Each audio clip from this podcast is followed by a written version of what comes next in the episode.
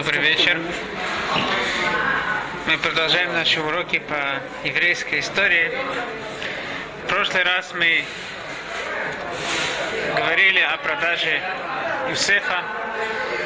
Сегодня я хотел бы поговорить и продолжить ту идею, о которой мы говорили. Юсеф продан в Египет. Он идет навещать своих братьев, выполнять мецву, выполнять то, что ему отец э, приказал. И его продают. Такую он награду получает за ту заповедь, которую он выполняет. Более того, Йосеф после того, как он уже продан в Египет, он попадает в дом Путифара. И казалось бы, вот Всевышний ему помогает, он достигает наивысшего положения, которого он мог достичь.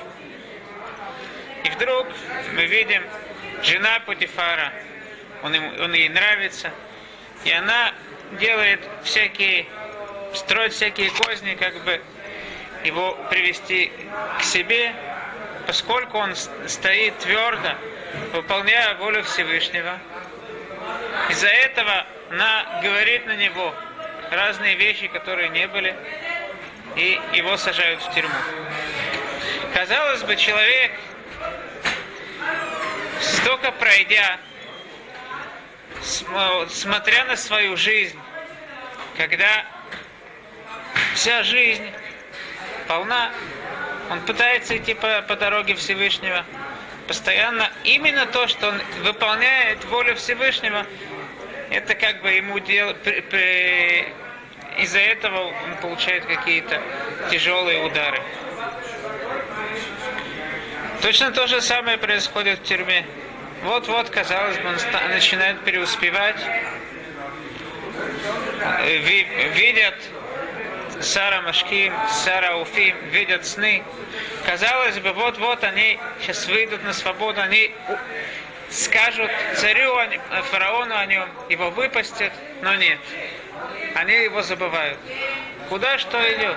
Но Юсеф остается при своем. Ему не важно, как, что происходит, может быть тяжело, может быть непонятно, но он всегда со Всевышним. Сейчас мы находимся в дни Сферата Омер. Сферата Омер мы считаем дни до получения Торы. Что бы с нами ни происходило, какие бы дни ни были, иногда у нас больше удачи, иногда меньше удачи, но каждый день мы продолжаем ждать дарования Торы. Это не просто так, именно в этот праздник мы ждем дарования Торы, мы показываем, что мы связаны крепко с Торой. Это именно в Торе отражается важность и крепкой связи. Почему же? В Хакшевод мы читаем книгу Рут. Что происходило с Рут? Рут была моавитянкой. И когда Науми, большая праведная женщина, которая пришла из-за голода в Израиле, она пришла в Муав. Там ее два сына женились, один на Рут, а другой на Урпа. Сейчас две эти же э, Науми, два сына умерли, и Науми возвращается в Эрец Израиль. Две ее невестки идут за ней – говорит Науми, зачем же вам идти со мной? Возвращайтесь. Мы, э, что, э, нечего вам ждать. У меня нету детей, с которыми вы снова могли, замуж за которых выйти. Да и даже если бы я сегодня забеременела, сколько времени вы сейчас будете ждать, пока вырастут дети? Говорит Рут, все, куда ты пойдешь, все места, куда ты пойдешь, какие бы тяжелые вещи ты не пройдешь, я иду с тобой. С другой стороны, Урпа поцеловала свою тещу и пошла домой. Верут Давкаба. А Рут, она приклеилась, присоединилась, стала плотно связанной с Науми и сказала, что я тебя ни в, коем, ни в каком случае не оставлю. Говорят мудрецы, дети Рут, один из, из ее из ее внуков, это был Давид. С другой стороны, внуки Урпа, дети Урпа, это был Гульят и Ишбибину. Говорят мудрецы, Яво бней Нешука, та, э, бней Двука, та, которая прикрепилась сильно, имеется в виду Рут, придут ее дети в Ипару и дадут наказание Либней Нешука, тем детям, которые поцеловали. Это Гульят, большой великан, Гульят и большой великан Ишбебинов.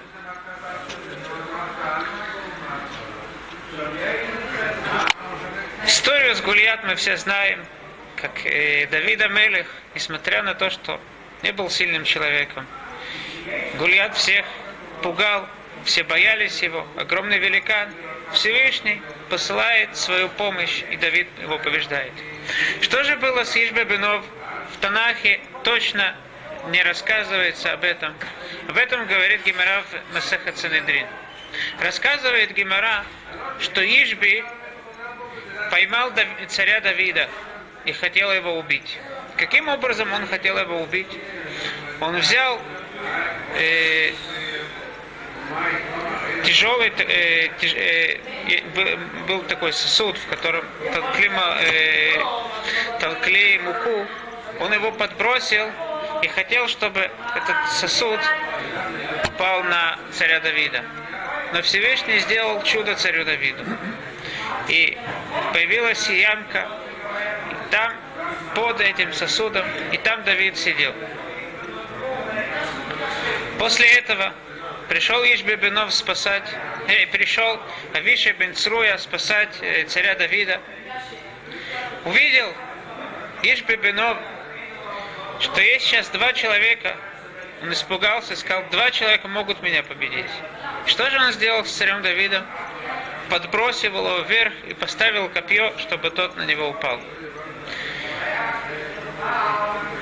Авиша бен Цруя сказал святое имя, и тем самым и он причинил то, то, э, к тому, он привел к тому, что царь Давид остался висеть, и он не упал на копье.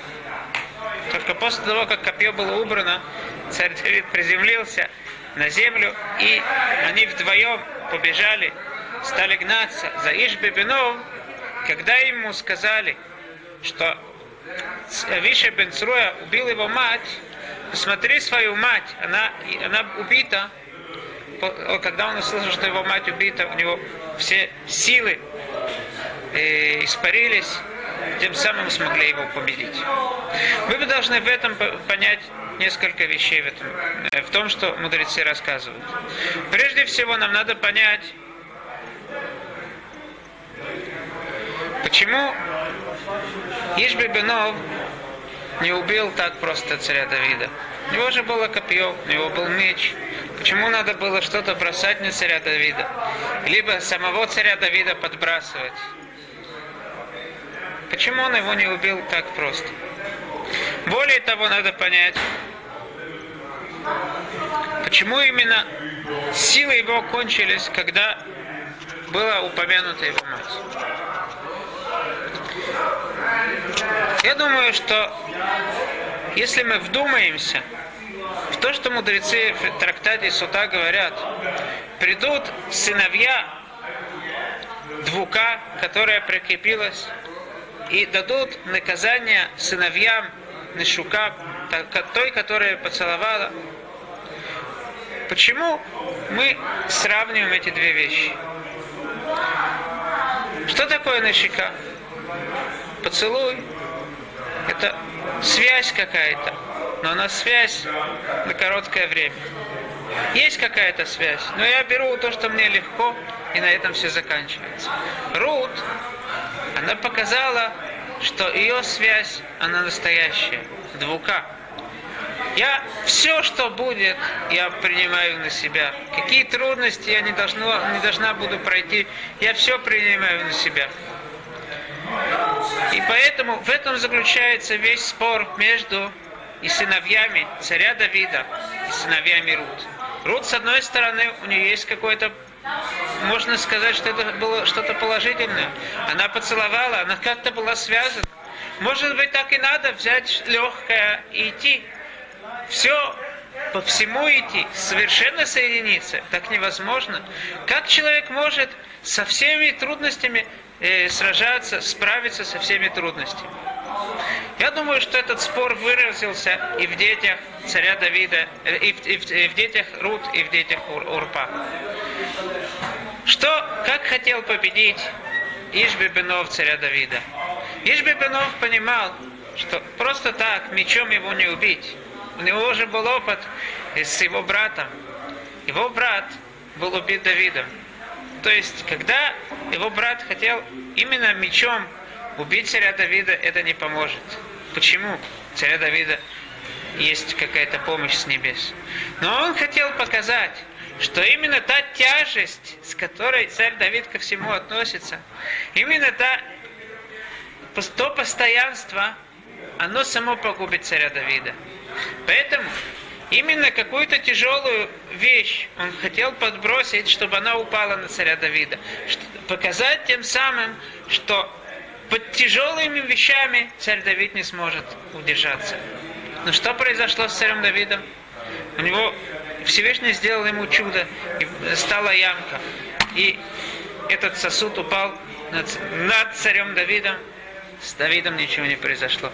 Из этого понял Ишбебенов, что сам царь Давид уже стал тяжелым, в кавычках, человеком. Да? Если так, то на него невозможно что-то кинуть, э, тяжелое бросить. Он самый тяжелый, он сам будет ниже и ниже идти. что-то другое тяжелое его не убьет. Так, Ишбебенов поменял свой взгляд. Он сказал, правильно, что-то другое тяжелое тебя не убьет.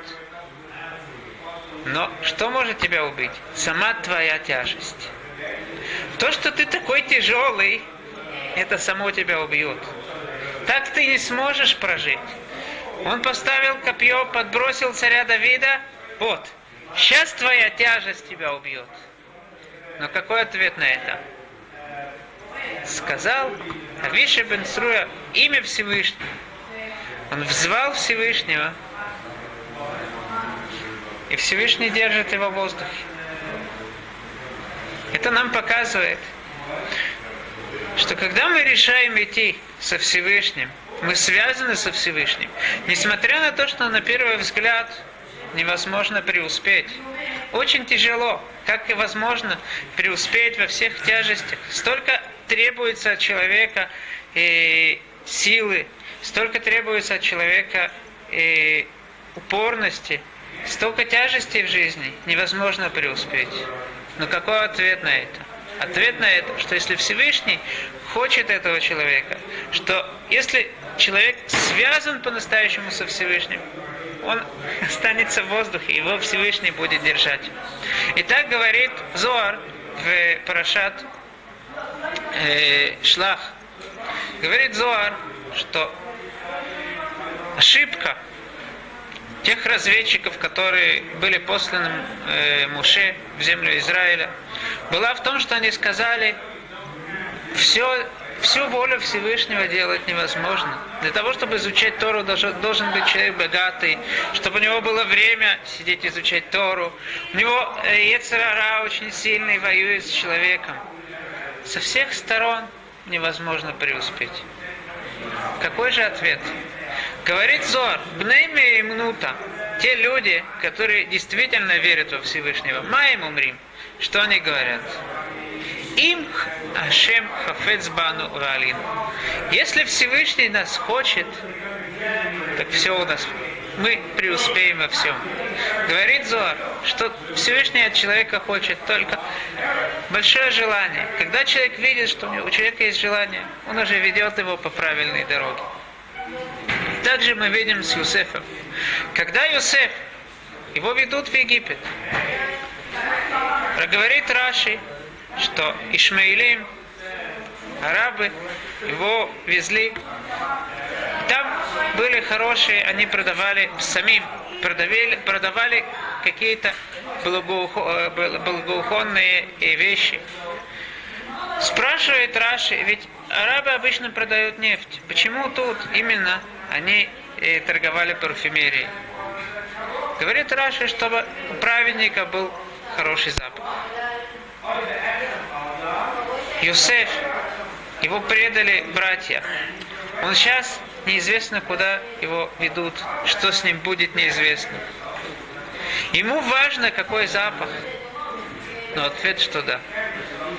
Если он видит, что несмотря ни на что, в любой ситуации, даже в самой темной ситуации, он видит, что, что Всевышний с ним. И Всевышний ему подмигивает и говорит, да, может быть, тебе непонятно, почему и что происходит. Но я с тобой, видишь?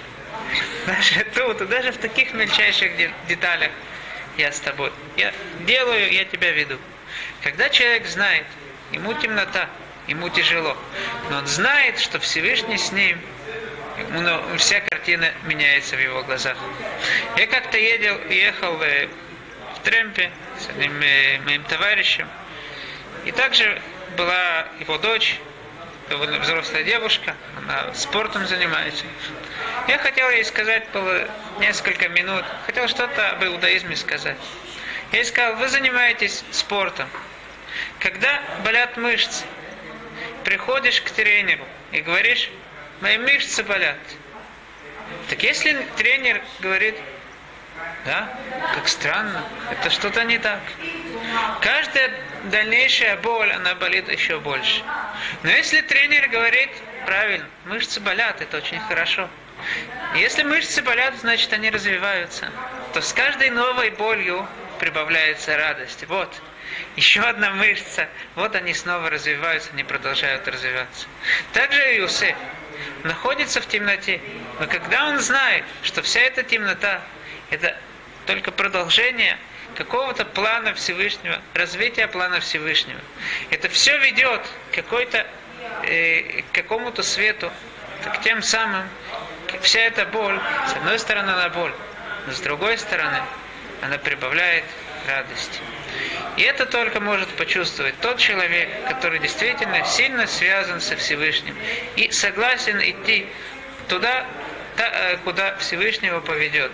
Все, что с ним произойдет, он согласен принять это, тогда и Всевышний ему, его ведет по правильной дороге и подмигивает ему. Спасибо.